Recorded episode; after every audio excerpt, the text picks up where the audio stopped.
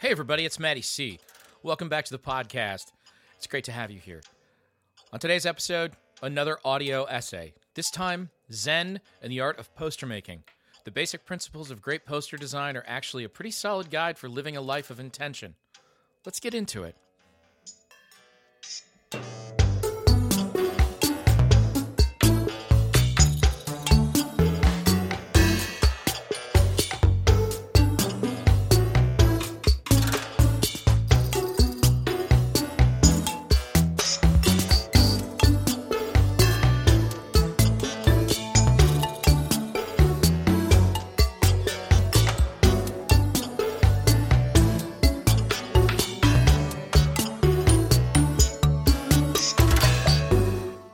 Everybody, it's Maddie C. Welcome back to the What Am I Making podcast. It's really great to have you here. Thank you so much for pressing play on today's episode. It's another audio essay. This time it's Zen and the art of poster making.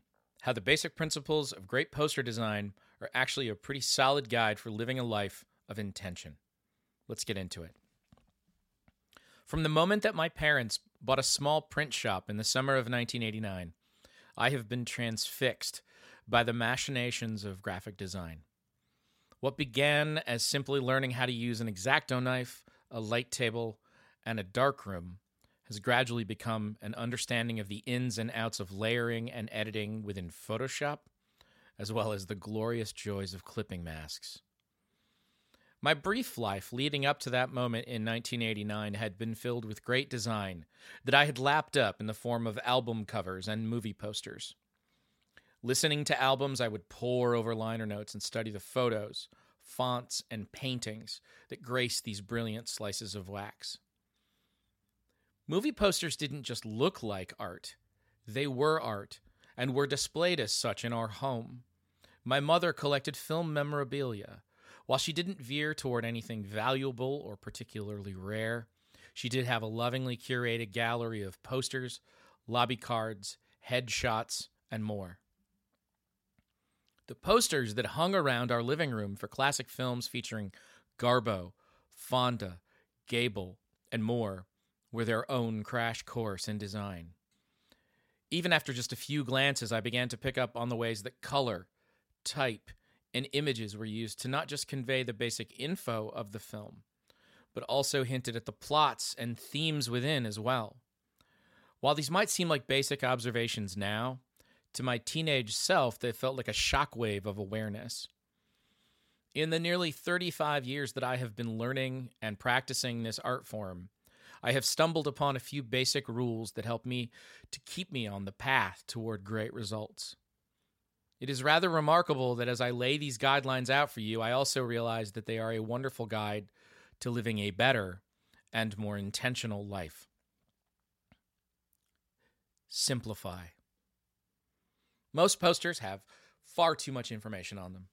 There was a time when we needed to convey several pieces of information at once to a potential viewer.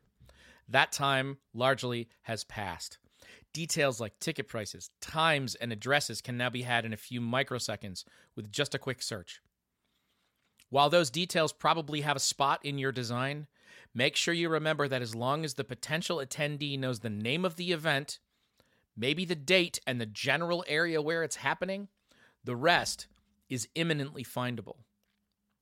Focus on one or two pieces of crucial information that you need your potential audience to remember and give those full focus as you begin.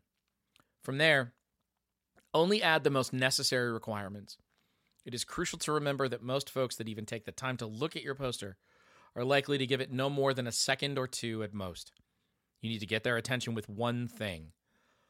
It's probably the name of your show, musical, event, or band.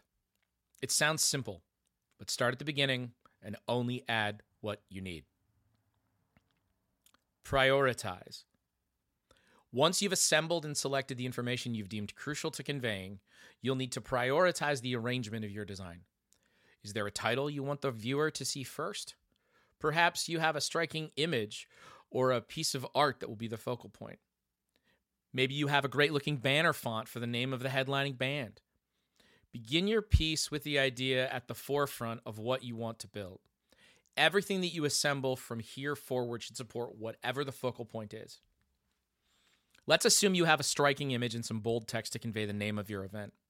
As you add details like time, date, and location, you want to make sure your text is far smaller than these important but secondary bits of information. Keep them smaller than your main title focal point. Not all of your information is equal.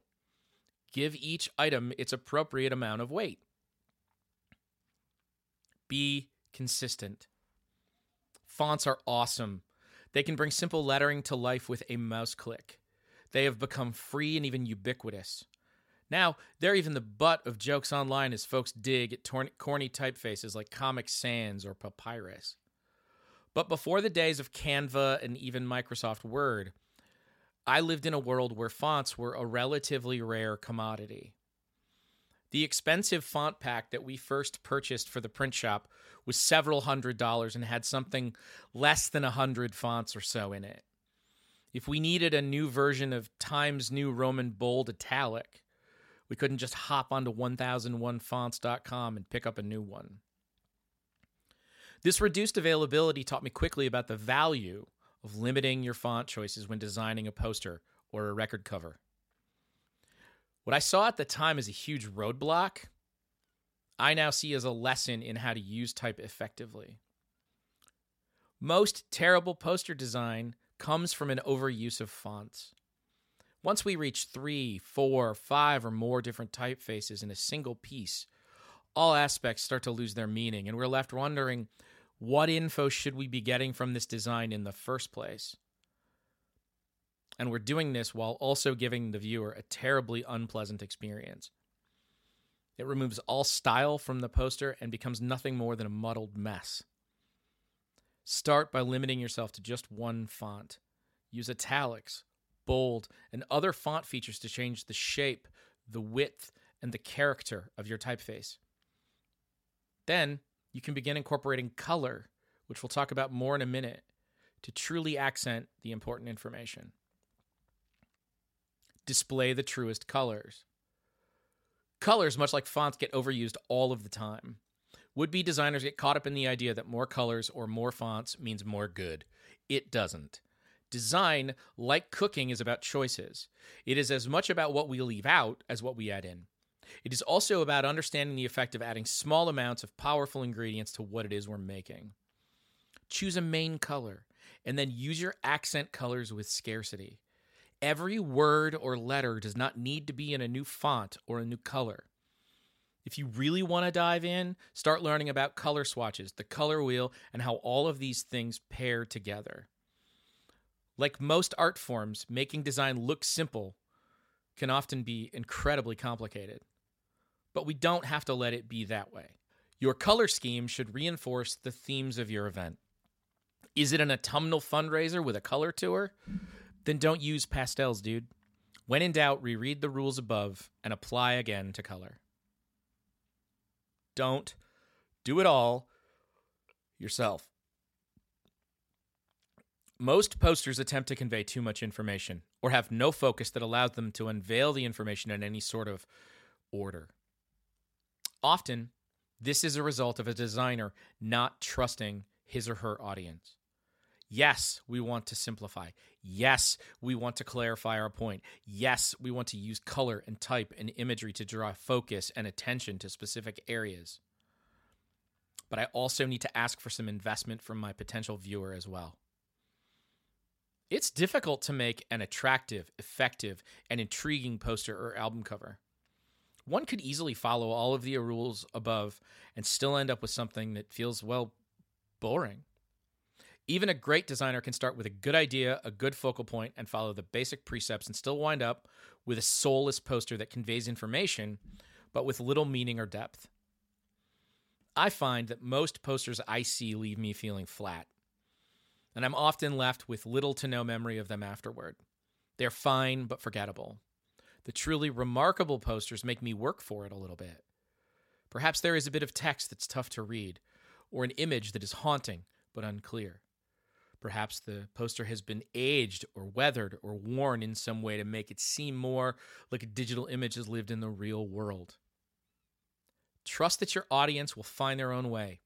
If you do it all for them, they won't bother making the journey at all. And lastly, fail. Design, like any true art form, can only truly be learned and absorbed through a series of humiliating failures. We must do things poorly, repeatedly, until we can learn to do them well. Allow yourself the chance to fail at a new idea or approach. Revel more in a bad poster made with your own vision than in a good poster made in the shadow of someone else's. It is often in failure and in struggle that we can truly find ourselves and our voices. Cheers, Maddie C.